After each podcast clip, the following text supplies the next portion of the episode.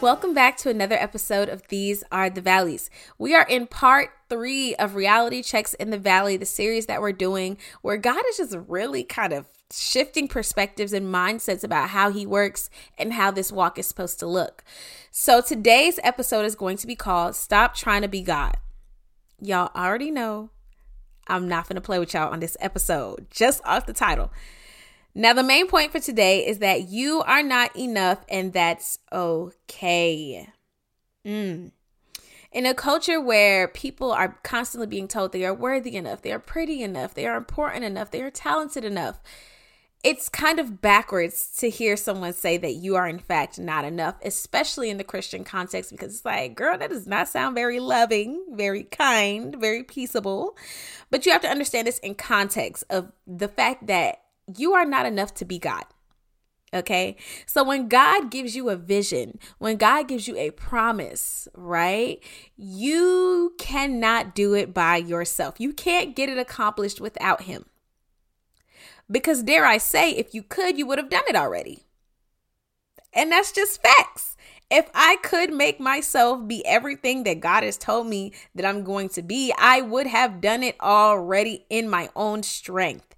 So let's get into these points. There are three things that we are not enough of to be trying to play God. Like, come on. Number one, we are not smart enough to try to play God. We, we, we're just not. I, I don't know about y'all, but I am 100% an overachiever, super nerd, AP classes, honor roll, all of that. I'm in that. So for me, my intelligence is not an insecurity for me, at least academically you know? But I had to come to the realization that God is on a whole nother plane, okay? God is on a whole nother plane. Just because I can spell supercalifragilisticexpialidocious does not make me God or anywhere near.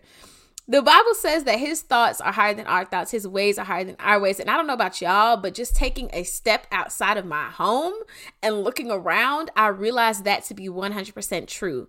Some of the things that God has done, not some of them, all of the things that God have done are awe inspiring. They're so strategic. They're so intentional that I couldn't have even begun to think the way that he has thought things through even when you get to studying the Bible, um, on my women's Bible study group this past week, um, last Monday, we were talking about how heaven looks.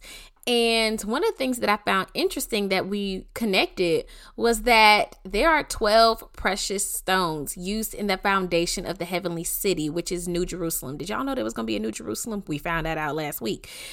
These same 12 stones were what God designated to be in the breastplate of the holy priest back in Exodus in the Old Testament.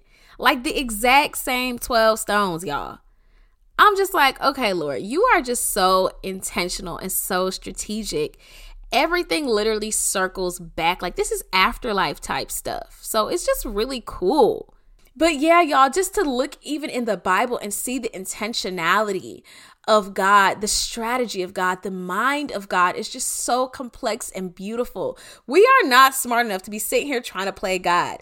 You will never know everything. And that can either be scary to some or it can be comforting to others. And for me, I choose to look at it in a comforting way. It's great. It's like a weight off my shoulders to not have to know everything, to not have to have everything figured out. Because I don't know about y'all, but that's a pressure that I have been feeling a lot lately. Like to have everything perfectly laid out, figured out, and just in great shape in wrapped up in a pretty bow. And that's just not how this walk is supposed to look. We are not supposed to be leaning on our own understanding. Proverbs 3 5 Trust in the Lord with all your heart and lean not on your own understanding. What part of Proverbs 3 5 are we not getting? Let me let me be very personal. I don't know which part of Proverbs 3 5 I wasn't getting, but that was not sinking into my head. I was 100% trying to lean onto my own st- understanding. Actually, I'm going to go ahead and just be super transparent about what God has been taking me through. God told me to apply to a specific job. He told me this would be where I would be getting hired. And I was like, all right, bet. I applied to the job. I was about to apply to another job, and the Holy Spirit said, Don't you dare even apply to another job. This is the job. I'm like, All right, bet. I had a dream, y'all, that 100% confirmed that this was the job for me. So I'm like, Bro, Say less. I applied on April 6th. Applications closed April 13th. I don't know why, but I was really expecting a call April 20th. Like, according to my calculations, I am the best candidate. So why are y'all not ringing my line offering me a quarter million dollars? Like, hello? But y'all, it is currently as I recorded is May 11th. Happy birthday to my late grandfather. But I have not yet got a call for that position. I have not gotten a call for that position yet. And this Sunday, I was freaking out, y'all. Like the enemy was talking crazy in my ear, and I was dumb enough to sit there and let him talk to me crazy and believe it for a little bit. But y'all, I was leading 100% on my understanding. If you were going to get the job, then don't you think that they would have called you by now? Don't you think you would have at least gotten an email? You haven't gotten anything. In fact, y'all, I literally had an interview with a volunteer coordinator because I'm trying to volunteer with the organization. And she actually let me know, like, oh, the director's hesitation is probably because you don't have a master's in social work. I don't have a master's in anything. So let's start there. So I'm finding out last week how gravely underqualified I am for this job that God told me that I'm supposed to have, and I still have not gotten a call for it to this very moment. So I was 100% leaning on my own understanding. I was trying to trust God, and I have been trying to trust God, but it just got really, really difficult.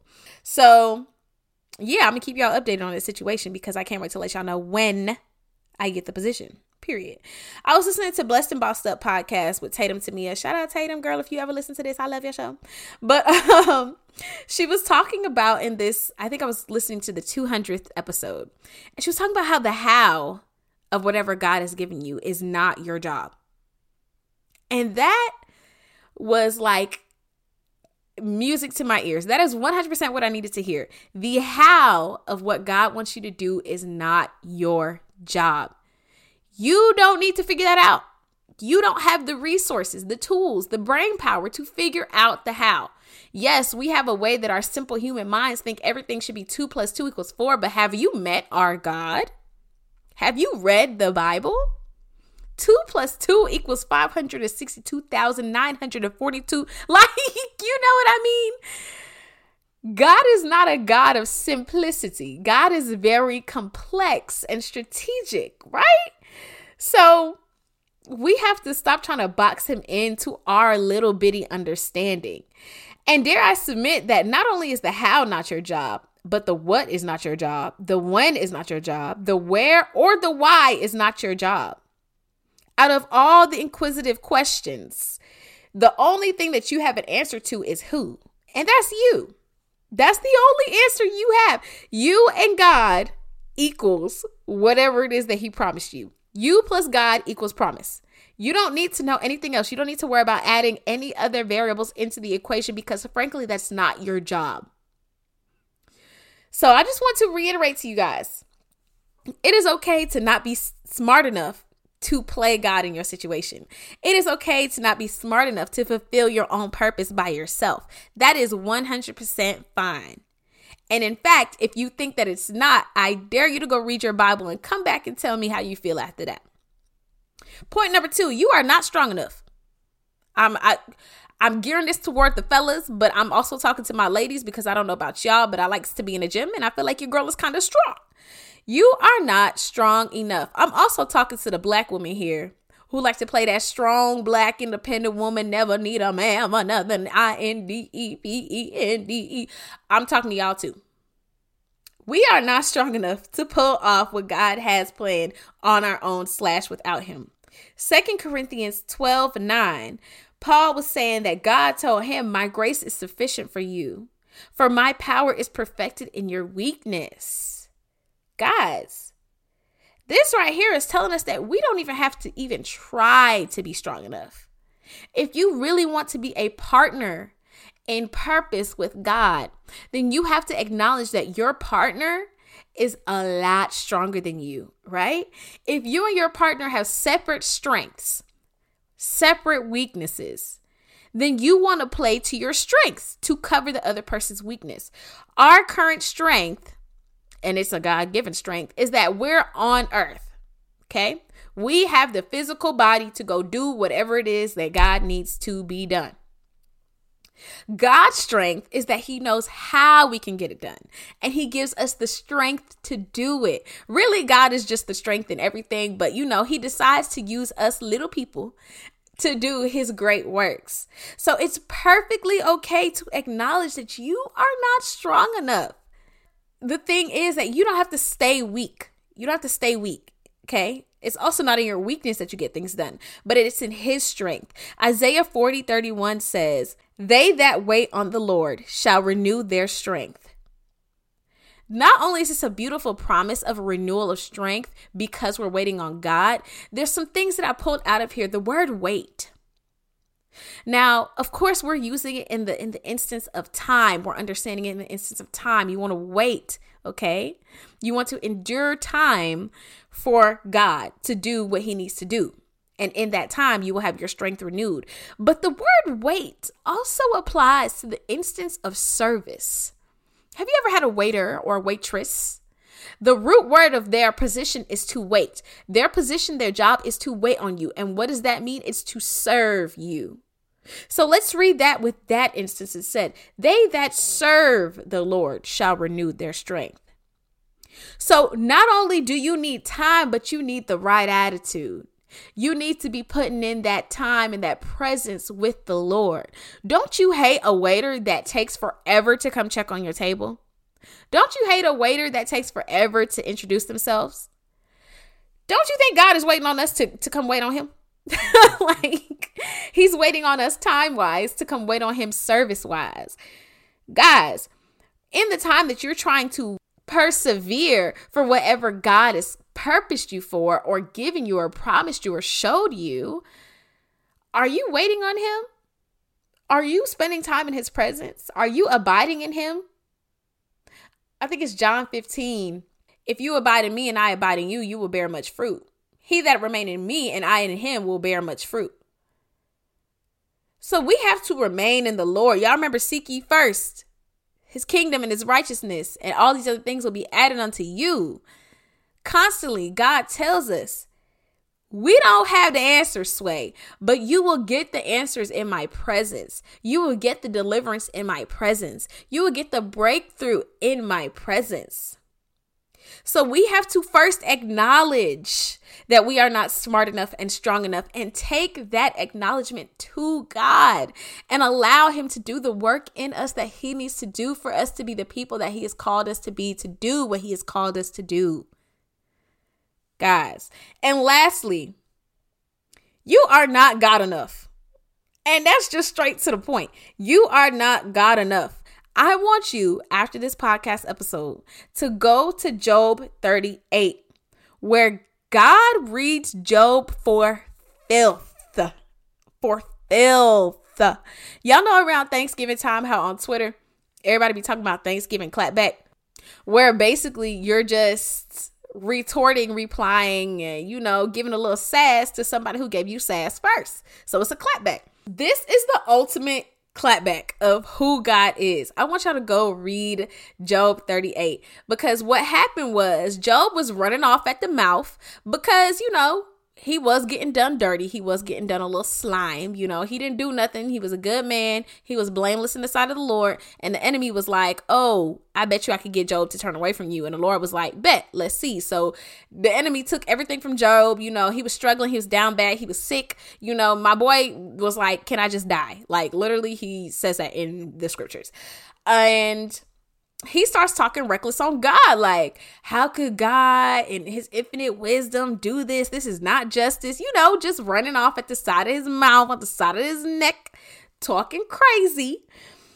And then God comes to him in a wind and it's like, brace yourself like a man because I'm about to ask you some questions and you better have an answer. First of all, if somebody addresses me and says, brace yourself like a man, I'm gonna have to leave because what? y'all, then God goes in on Job for two straight chapters, y'all straight chapters of questions about his might. Did you create the heavens? Did you create the earth? Do you know where darkness is kept? Do the lightning bolts respond to where you tell it to go? Did you draw the lines of where the earth is supposed to start? Like going in. Were you there when I laid the foundations of the earth? Like, ooh, get him, Lord, get him.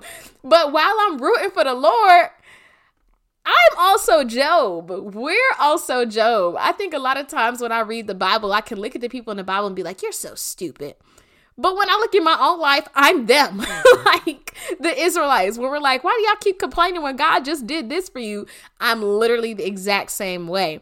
So I think in my instance, I was acting like Job, like, ah, how could the Lord do this to me? And I've come so far, and you said you wouldn't leave me or forsake me, but I feel left and forsaken, so I need some answers. And the Lord said, Oh, you need some answers? No, I need some answers, so brace yourself. And literally came at this man's neck. I don't need the Lord coming to me in the wind. Lord, I'm sorry. I don't need no wind. I done seen Pocahontas. I sang the song Colors of the Wind. I don't want to see you in any colors. Uh, respectfully, Lord. I will see you in heaven. I, I don't I don't want no smoke with the Lord. I don't want no smoke. So I need y'all to go read Job 38 because we are not God enough to be trying to play God. Let's start there. Where were you before you were formed in your mother's womb? Where were you? Because I tell you where God was. God was over there making plans for your behind that were going to prosper you and not harm you. Shout out Jeremiah 29 11. Hello?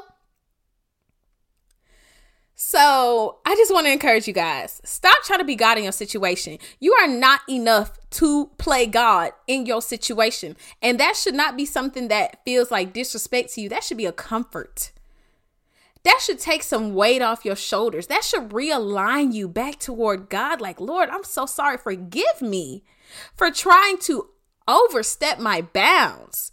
And I think sometimes where it comes from is we put God in a box of what he can and can't do, will and won't do. First of all, you serve the God of the universe, king and creator of the universe. Okay? Every little problem you have is only because God spoke things into existence way way back when. So let's let's really get it together. This is a reality check. Check yourself before you wreck yourself because don't find yourself out here on a limb trying to do things in your own strength, trying to do things out of your own understanding, trying to do things out of your own humanity, and you miss God in the process. You getting God's way in the process. You disqualify yourself from your blessings in your process. Please don't be like Israel. Please don't get right to the land of milk and honey and then because of disobedience have to wander around in a desert and die off for 40 years. I refuse. Lord, far be it from me. Lord, far be it from me, and far be it from you too. So yeah, y'all. Thanks for tuning into another episode of These Are the Valleys. I hope y'all got something from this. I hope y'all take this into y'all's prayer time and into your time in God's presence and really repent for the way that you have been trying to play God in your situation. I love you guys. Leave a review and a rating. Hit me up on Instagram at the Jasmine Cambridge. I don't know what it looks like from the mountaintop just yet, but for now, these are the valleys. Bye.